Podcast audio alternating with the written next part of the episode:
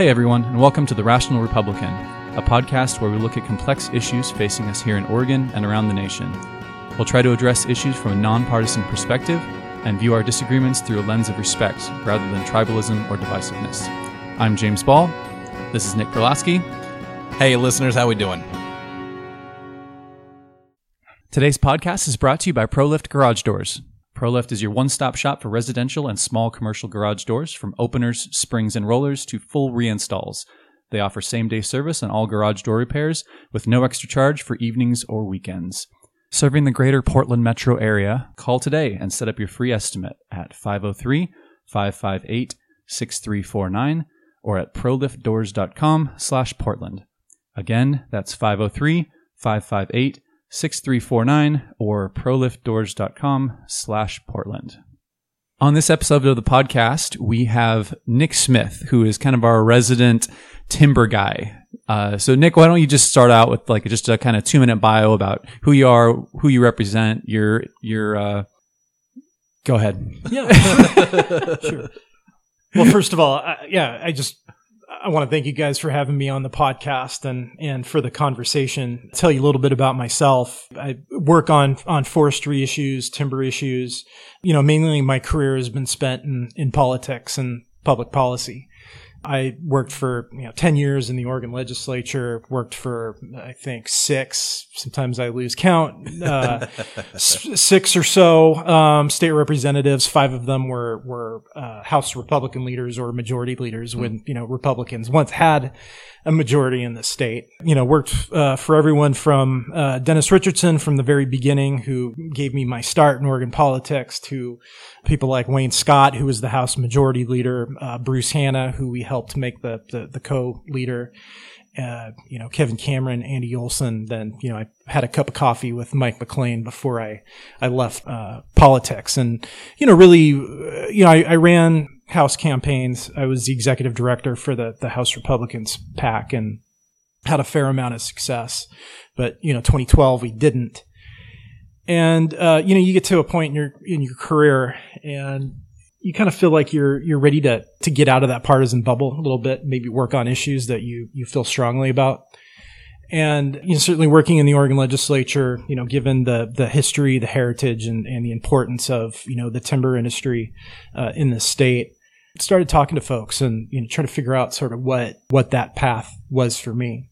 One thing that I, I found was that at the time there really wasn't anybody who was out there advocating on modern media platforms, whether it's you know social media and others, t- to talk the, about the need for for better forest management, uh, both for those conservation benefits such as you know wildfire and all of that but also the economic aspects as well in that we have a lot of communities in western oregon eastern oregon that timber is really their only resource. These lands are so locked up in federal ownership that you know number one can't be taxed. Number two can't be diversified for you know other economic uses. And so all these communities have is timber and and these communities have a lot of timber. And so kind of working through that, there was a need for someone to be out there with, you know, just, just some new messages and some, some new ways to get those messages out there. And so in 2013, I started a, an organization called Healthy Forests, Healthy Communities, which is a, a grassroots coalition that lends a voice to a lot of the folks who are both in leadership positions, but also at the very, you know, grassroots level to, to give them tree roots outlet. level, maybe. I'm sorry. Should it be called tree roots level, given your expertise? yeah. Well, there, there you go. And and you know to, to help tell the stories, our forests need to be managed. They need to, they can be managed for multiple benefits, not just timber. You know, if we're not managing these forests for these multiple benefits and, and multiple uses, then we we see what happens. We we've seen the impacts in our communities the social economic impacts, the joblessness, the helplessness, you know, the, the number of kids on free and reduced price lunches, just the, the chronic poverty that, you know, is just forgotten. So kind of what you're referring to is, uh, Southern and Southern Oregon and kind of the coastal area. There's a lot, very high unemployment, very high drug use, very high everything. And that all kind of started during the Clinton administration with the spotted owl endangerment.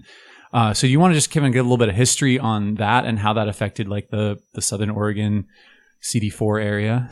Uh, yeah, absolutely. So the spotted owl is looked at as the, the genesis for the decline, frankly, of our Western Oregon, you know, timber communities. And I mean, the politics back then really played out the way, unfortunately, politics tends to play out today in that, you know, you had the northern spotted owl, uh, that gets tied up in litigation. You have a judicial system who dramatically changes the, the trajectory of forest management in these communities that reaches a level where, you know, that gets the politicians involved and politicians, you know, tend to say, what people want to hear. But when it, when it, you know, rubber hits the road, policies never quite live up to what is needed. And, and, you know, going back to the, to the early nineties, you have the Clinton administration who frankly is responsible for uh, so much of the mess that we're dealing with today, both environmentally and, and economically. Do we, uh, do we all remember Ronald Reagan's nine most dangerous words in the English language? I'm from the government and I'm here to help. That, that's right. And, and in this case, it was called the Northwest Forest Plan.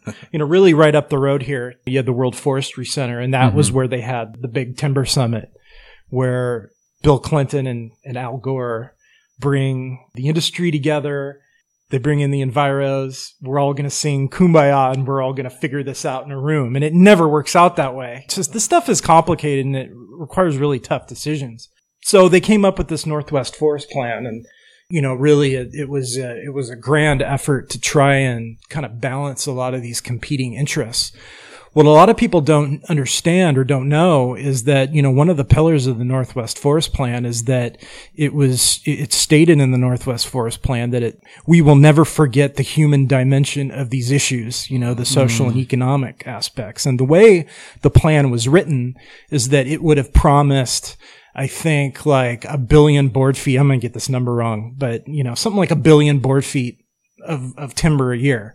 So that, you know, we're setting aside the sp- forest for the spotted owl, but we're providing a sustainable and predict- predictable supply of timber to support our rural communities. But it Wait. didn't play out that way. And uh, now I just, just, for me, for somebody who doesn't really understand the industry, a billion board feet strikes me as a number that while if that's great, they can preserve the, the habitat for the spotted owl, that's still enough to maintain an industry and provide jobs and help the economy and everything, right? Uh, absolutely. Yeah. I mean, that's a significant amount of timber. Okay. And uh, especially today, you know, with the state of our, of our forest products infrastructure.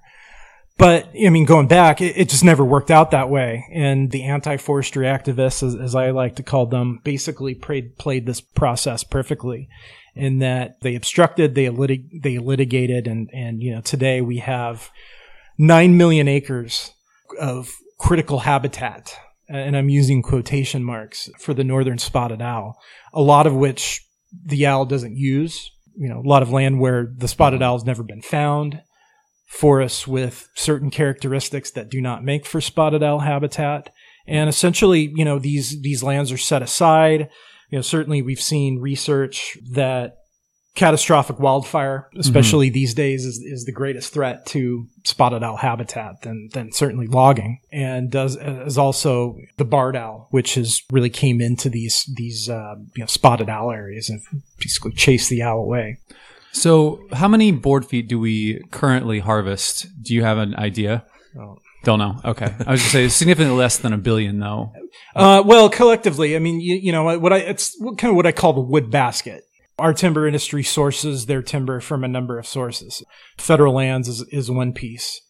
There are large sort of private industrial timberlands, and then you know there are small woodlands. The federal government owns 61% of the state's forested land base but only contributes about 15% of mm. the industry's wood.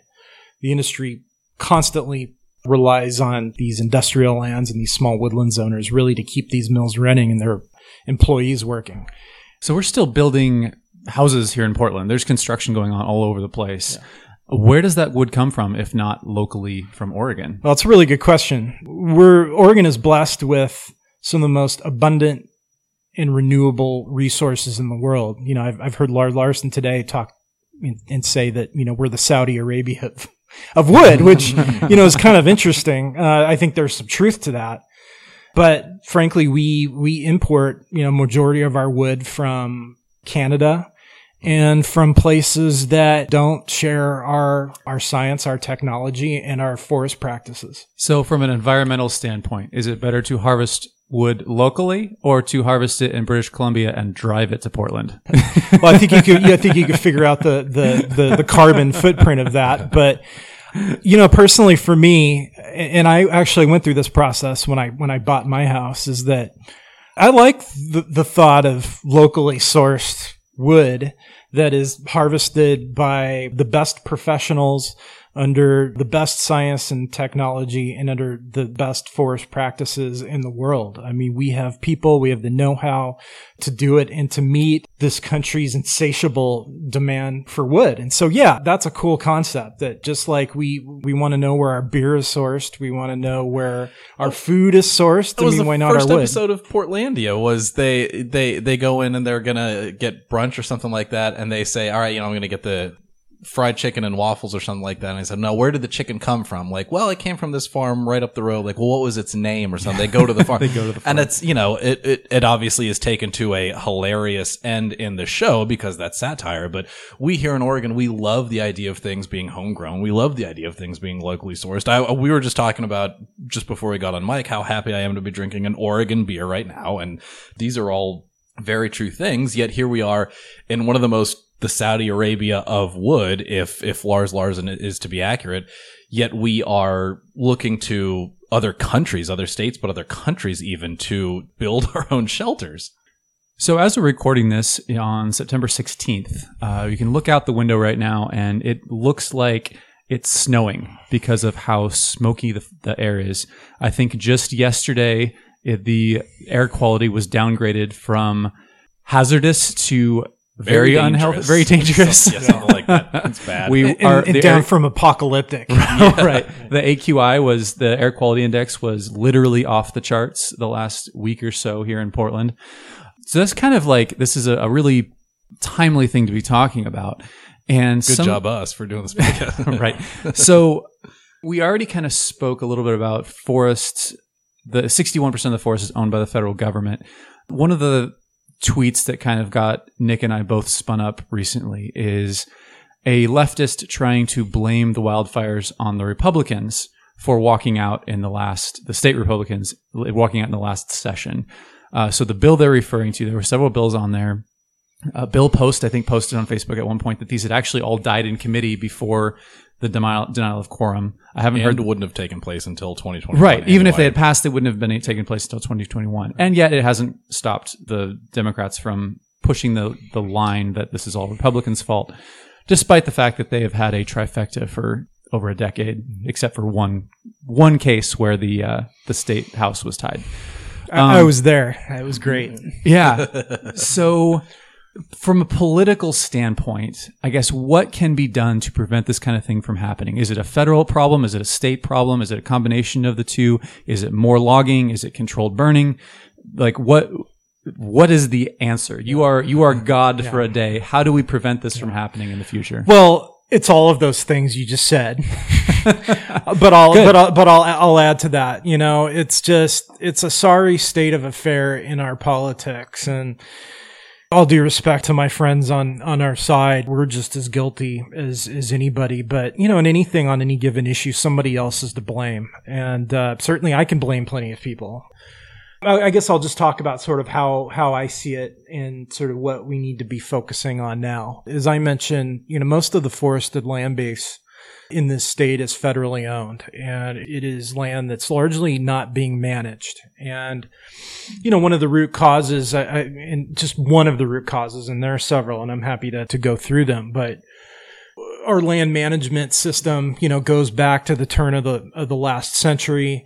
Theodore Roosevelt, Gifford Pinchot, and the creation of the National Forest System. One of the policies is is that they, they adopted back at the turn of the century is that they were going to suppress every fire that that ignites. And I want to be clear that I support wildfire suppression. Certainly, I, I think fires should be put out, but what happens is is you know fire is a natural thing fire is a natural natural component of these is of these ecosystems if you're constantly suppressing fire and you're not taking other actions to, to manage these lands, fire is not able to serve that natural role in terms of managing the vegetation on the ground. So we suppress every fire. And then we get to the past 30, 35 years where you know, we're still suppressing fire, but we're not really doing anything to manage the incredible growth and productivity that these forests have. And the forests accumulate, accumulate. Tree densities are, I just read this morning, are 80 to 150% their historic averages. And uh, like other living organisms, trees need sunlight. They need nutrients.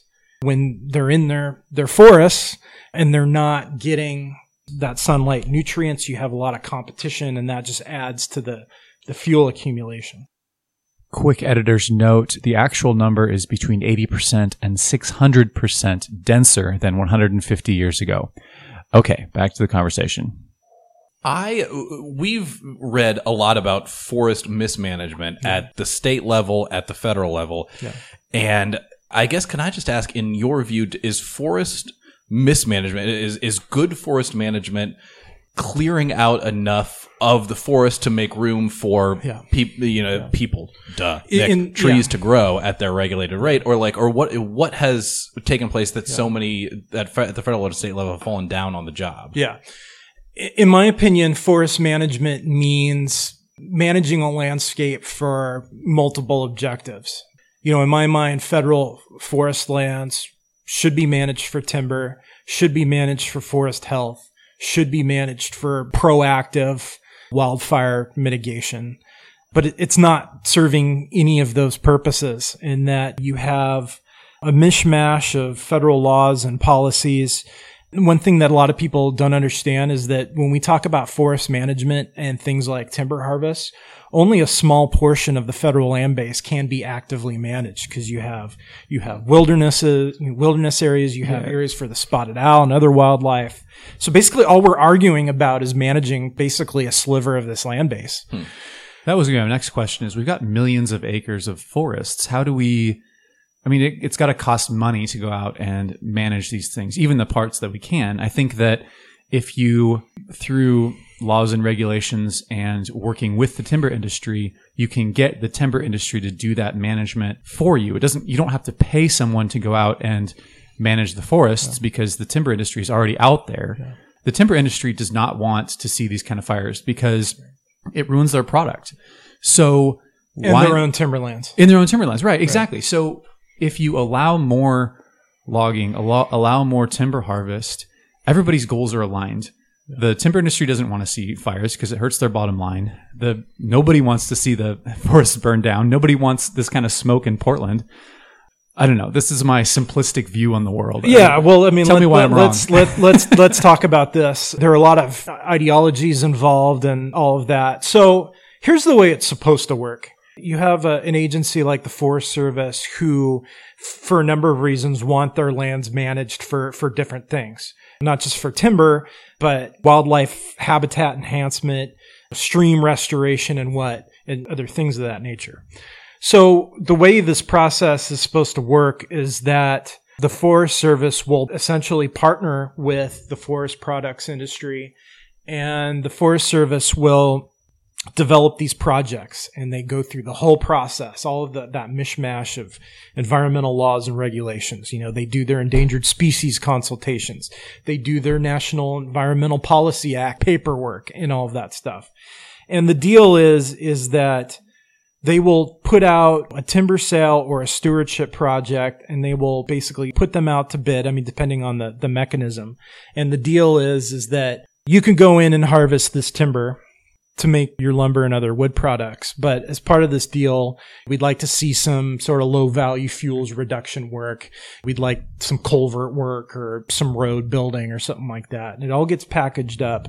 These companies bid, they invest, the money goes in, the timber sale is sold, the loggers go in, they do their work. Everyone goes home happy. The Forest Service achieved its objective. The, the industry got its lumber so how does how does it how does it fall apart? Is it just that there's too much involved? It's too expensive. The slumber sales are too too complicated? Yeah. So okay. So you know, big big element, big element in this is that there are people out there who who don't want anybody to, or at least they don't want the timber industry to make any kind of pro- profit from from public lands management. And Sure. and so.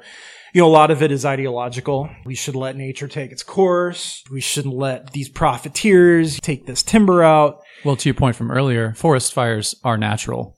This, like, what's happening now, it, I mean, it's Yeah. to an nth degree, but like, Yeah, timber timber harvests basically mimic the natural di- disturbances that we've seen over millennia. You know, yeah. and so more often than not, what happens is they're able to these anti-forestry folks are able to exp- exploit NEPA, National Environmental Policy Act. If the Forest Service didn't dot its I's and cross its T's, it didn't do something right in its paperwork, they take the Forest Service to court and say uh, the Forest Service violated NEPA, so this timber sale is illegal. More often than not, it'll get tied up in litigation, some cases for years. Oftentimes, a judge will say, "Okay, well, yeah, I mean this this project makes sense, but they didn't dot, they they didn't cross those T's in in their paperwork, so I'm sending this back to the Forest Service to redo their paperwork." And then you know another year goes by. Right. and the the whole the whole process and and so it, it's mostly about obstruction and delay just basically to just delay these projects until they burn up and i've got a good example of that so Can I ask a little bit? Your answer brought up an interesting thought in my mind. I so I'm uh, this is September of 2020. I've lived in Oregon for the last 5 years. I and a lot of my friends here in the Portland area are either transplants from other part of the country or individuals uh, who have grown up here and maybe went to school in Eugene or Corvallis but then returned and their knowledge of Oregon is limited to in large part the the Portland part of Oregon. We work at bars, we brew beer, we work at Intel and Nike and what have you. And there's a whole other state out there that is we do road trips to Bend, we do road trips to Cannon Beach, you know, whatever, but is is unknown to us. And some of the legislation or some of the I'm sorry, litigation that you had just talked about doesn't necessarily affect our lives until we get something like what we see outside right now, where it's it's very smoky. The air quality index, as has been mentioned, is still it's just above or just below 200 as we speak. It's not supposed to get better till tomorrow. What does what are some of the effects of the lack of ability to take advantage of the state's kind of main natural resource on the rest of the state of Oregon, specifically kind of the southwest corner of the state that's so invested in timber and had had such a such a dependency on that industry for a long time. yeah. We, we have these communities you know as i said th- their only resource is, is timber. They're surrounded by lands that can't be taxed that, that can't be diversified. Mm-hmm. And so th- their biggest priority is their own livelihoods and their own mm-hmm. economic well-being timber is a is is a big part, but it's only one part of forest management. Forest management is mimicking those natural disturbances that helps keep these dynamic systems functioning and healthy. It's providing access. So, you know, either motorized or, or non-motorized so that you could drive up on Forest Service roads, which are logging roads, frankly, and, you know, able to get to your, you know, remote campground, trail work, campgrounds, traditionally a lot of the stuff is is was paid for by timber dollars. We can have a whole podcast just on wildlife and their needs and the effect of public lands management on where we're seeing wildlife now. You know what's bad for wildlife? Freaking forest fires. you're absolutely right. Right? It's bad for the spotted owl. It's, bad, bad for, for a, bad for a lot. And so you know there's there's something in it for everybody. Everybody's got skin in the game. It's easy in portland just to kind of forget about the other oregon because it's hundreds of miles away. These are people that we don't know. They're not really our neighbors but we can be managing forests for for multiple benefits. We're just not doing that. And it's it's a missed opportunity for for so many reasons. So one of the things that I've seen put out online of as a solution that's kind of done other places but is not really done here is controlled burning. Is that a good solution to what we're talking about? Going out and starting fires deliberately and watching them to kind of mimic these natural things, or uh, maybe talk to that for a second. and that's another case where people try to frame it as as the sort of either or propositions. I mean, when I talk about forest management, I'm really talking about the use of tools, forest management tools. Logging is a forest management tool. Thinning vegetation, you know, removing the brush, that's a forest management tool. Prescribed fire is a forest management tool. And prescribed fire is used quite a lot by the timber industry. They, they do it a lot on their own lands because they're trying to control their, their vegetation. It's a way to control like logging slash and, and, and things of that nature. I think the thing where, where things get lost is the notion that all we need to do is A, let fires burn, let wildfires burn, which I, I, think in most circumstances is just insane uh, these days, hmm. and that we could just simply prescribe burn our way out of the problem. We can't prescribe burn our way out of the problem on federal lands because these lands are so overstocked so much heavy fuel hmm. that uh, and not to mention you know it, it's not the it's not the timber industry that oftentimes it's, it's not objecting to prescribed burning it's really the, the, the folks who live near these prescribed burns you know they just don't like the smoke and and you know it's something that they they object to but it, it takes all of these tools. It, it thinning, logging, prescribed burns. It's all part of the solution. Something that I've uh, seen serve as a uh, kind of a fulcrum point for Twitter debate, at least, is uh, a lot of people on the left, uh, you know, in conjunction with the Republican walkout from earlier this year and last year, people say, oh, the Republicans are opposed to dealing on any kind of legislation that tackles climate change.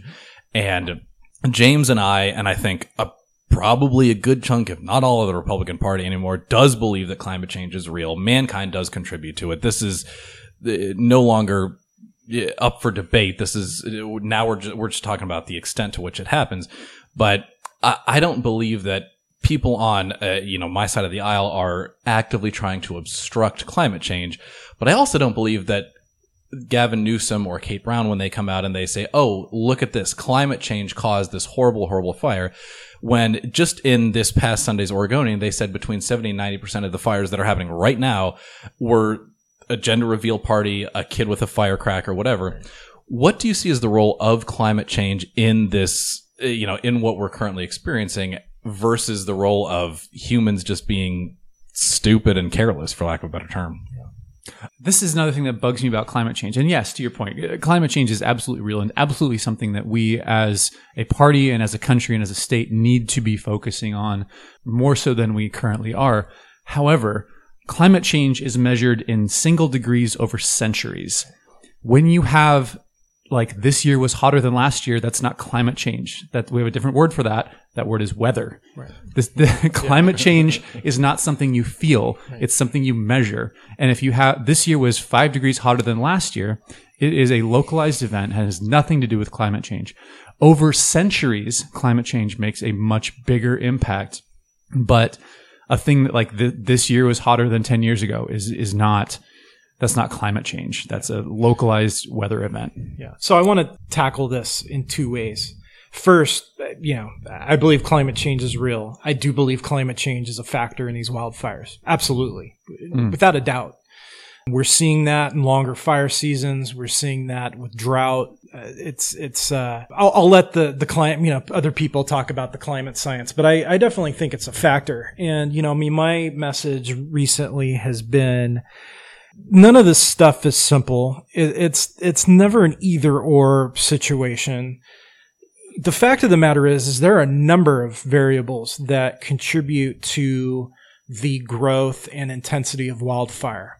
That is weather, climate, including mm-hmm. climate, wind, as we saw on Labor Day, and then you know, of course, drought, topography, but also fuel.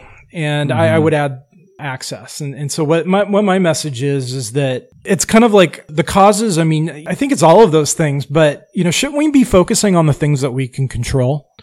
And my argument is that there are two things that we can control. We can control fuel and we can control access.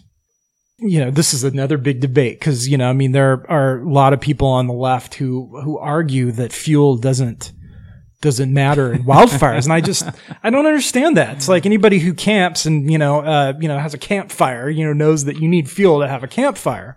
We're never going to stop lightning from igniting wildfires. Most of the times, nine, nine out of 10, we're not going to stop arsonists. Mm-hmm. But we can control the fuels. And when that ignition happens, we have a much better chance when we're managing the vegetation, when we're managing vegetation around power lines and, and on along roadsides. And, you know, just of course, just, just proactively managing our forests in general. So the other layer to this is, is that, you know, my argument is, is why does it really have to be a climate change versus forest management debate? And I think a lot mm. of that just obviously is that sort of the you know, it's an election season. People are staking out positions and it's just nauseating. It's counterproductive. And, and, you know, I, I think as I see it in the role of the, the, the forest products industry is that forest management wood products are, are a climate solution. If, if you're concerned about climate change, doesn't it make sense to, to take some actions to have a healthier and resilient landscape that can survive these, these disturbances? Doesn't it make sense to reduce we're trying to reduce the intensity of these stand replacing wildfires that are taking out watersheds, that are taking out wildlife habitat. Shouldn't we be using more wood? Of course, I'm, you know, yeah. I'm, I'm, I'm a little biased here in that I, I love wood and, and I talk about support it. But if you look at the carbon footprint, wood has a much lighter carbon footprint than other built building materials. Um, it's also renewable. It, it's renewable, and you know when you you know trees are are carbon sequestering machines. Yep. And, uh, but there are whole dynamics about how trees sequester carbon, how they store carbon over long term. But, you know, when you harvest a tree and you create a wood product, that carbon is locked in the wood product for essentially life. Mm-hmm. So it's like, what if we be cornered into these positions when there's so many solutions and, and some proactive things we, we could be doing? And to my point from earlier, we're not using less wood we're just shipping it in from other places, which is a higher carbon footprint than if we lo- we harvested it locally. Right. Um, it's the same thing with natural gas. Like natural gas is actively replacing coal, but there are some anti-fossil fuels folks who are anti natural gas. And so what ends up happening is instead of replacing coal, which is a much dirtier product, we're now just hanging on to the coal because it's it's still there. It just yeah. doesn't make any sense. Yeah, I mean, there there are folks, you know, like the old environmental motto, you know, think locally, act globally, and you know, oftentimes, yeah, it just seems like people don't see the big picture in mm-hmm. that. We've talked about the benefits of locally sourced wood, and um, people care about where their beer comes from. They, they care about where their food comes from. They should care about where their wood comes from because if it's not coming from Oregon's forests or the Pacific Northwest, it's coming from somewhere else. It's coming from somewhere else. In a lot of cases, it's coming from Brazil. You know, I mean, you know, hmm. check out the whole relationship between China and Russia and their brand of forestry. I mean, effect, you know, hmm. basically you're seeing the Chinese go into Russia and basically annihilate these landscapes. I mean, does that, does that make sense? Yeah. you know, people don't, you know, I, I, think a lot of it is shifting, you know, NIMBYism and really kind of not seeing the, the big picture, in my opinion shifting gears a little bit, I've got a question about clear cutting. So, been reading again, reading a lot online about this, and it sounds like again from the internet, so grain of salt. Uh, that that's your first mistake. I know, right? um, harvesting timber in a way that thins the forest without clear cutting is really not economically viable, and so clear cutting is really kind of the only way to do it. But a lot of environmentalists, a lot of those on the left, are very anti clear cutting. I don't really understand why, other than it just looks gross from the highway. Yeah. But if you're replanting, what what's really the difference between clear cutting and thinning? If yeah. you, you, replant everything and it, it grows back eventually. Yeah. Well, oftentimes these anti-forestry groups will will frame our our intentions that you know we're we're just wanting to clear cut these landscapes into in, into dust and clear cutting, people have very strong opinions. You primarily see clear cutting on like private, you know, industrial timberlands. And, and it really depends on like the, the forest, all of these other factors. You know, you, you see a lot of, of clear cutting on the west side of Oregon because that is basically what needs to be done for Douglas fir trees to grow. Douglas fir trees, which is probably the most valuable tree species in the entire world, you know, needs abundant sunlight to grow on industrial timberlands, you know, clear cut, you know, clear cutting is the accepted and, and, um, is the accepted practice and it, and it's done. Clear cutting generally doesn't happen on federal lands, and um, it, it, always depends. But our intention in, in terms of managing the forest isn't to do industrial style, industrial scale forestry. If we're managing lands on a large landscape, if we're managing forests on a landscape level and we're not doing all of this arbitrary stuff like on a map, like, so you can't cut here, you can't cut here, you can only come so much here. You don't have to do the industrial style stuff on, on federal lands to achieve all of those objectives. And uh, that's just something that's often missed. So. Is there any kind of push from, I mean, Greg Walden is one of the most powerful members of Congress that there are and we, you know, he's still going to be in office for another couple months, and then after that, we're going to have Cliff Bentz, who presumably would have some similar ends in mind. Is there any kind of push to allow more logging on federal lands or to allow, you know, some of the timber industry any more access to lands they previously could have jumped on? Greg, if you're listening, we would love to have you on the podcast. Yeah, shameless Please plug, yeah. Call me. Uh, come on the podcast. Sorry, go ahead. Congressman Walden could talk a lot about this stuff because the, the, the short answer to your question is yes. There are many pieces of legislation. Just today, there was a hearing in the Senate on a bipartisan bill, Steve Daines of Montana and Dianne Feinstein of California, hmm. a forest management bill, uh, pretty good one that, you know, would increase opportunities for, for active forest management. You know, all this stuff just gets so lost in, in political rhetoric. You know, really what the, what the thrust is, is that, the, the, the problem is, is that it takes, you know, take the Forest Service it takes the Forest Service too long and it costs too much money for them to implement the work that they want to do uh, on these landscapes. And a lot of that has to do with meeting, you know, those federal environmental, mostly regulations, Endangered Species Act, but primarily NEPA. And NEPA was the, was my point yeah. earlier is that basically a lot of the obstruction in federal forest management involves around NEPA hooks. You know, it's like, wh- where can we get them? You know, where in a given project, it's like, where can we really nail them in, on NEPA? And so, you know, a lot of the solutions that are in Congress and I, I think are politically palatable is where do we streamline NEPA where it makes sense? Where can we streamline the process so that it doesn't take the Forest Service four years and a million dollars to treat a stand, you know, mm-hmm. especially areas that are at high risk of wildfire. And there are a lot of those areas in Oregon, areas where we could do those wildlife habitat enhancements, you know, where we could be protecting watersheds and, and, uh, you know, this is all done through things like cat- what are called categorical exclusions, which are a part of NEPA where, you know, if you meet these criterias, this area is at, at high risk, you know, we need to do these treatments to protect some wildlife habitat. Rather than spending two years writing hundreds of pages of, of environmental analysis maybe you do 40 pages, you check some boxes, it all makes sense, and the Forest Service can can go ahead and implement these treatments. And so that's a bulk of a lot of a lot of reforms that we've been seeing. Congressman Walden obviously has been uh, amazing in terms of his support for these measures. They just they get stopped in the Senate because that's where good forest bills go to die. well, we are just about out of time. So, Nick, one thing we like to do for all of our guests when we're finishing up the episode is ask you a question. Who is your favorite Republican? Well, um, this is probably the most frequent answer, but I mean, it's Ronald Reagan. You know, I'm in my mid 40s and I, I came of age, you know, really during the President Reagan's first term. You know, I remember, you know, vaguely when he was elected. I remember, you know, the, when he was just nearly assassinated. And, uh, of course, you know, my most vivid memory in politics is is his reelection and uh, just a triumphant victory for both him, the party, and just the conservative movement.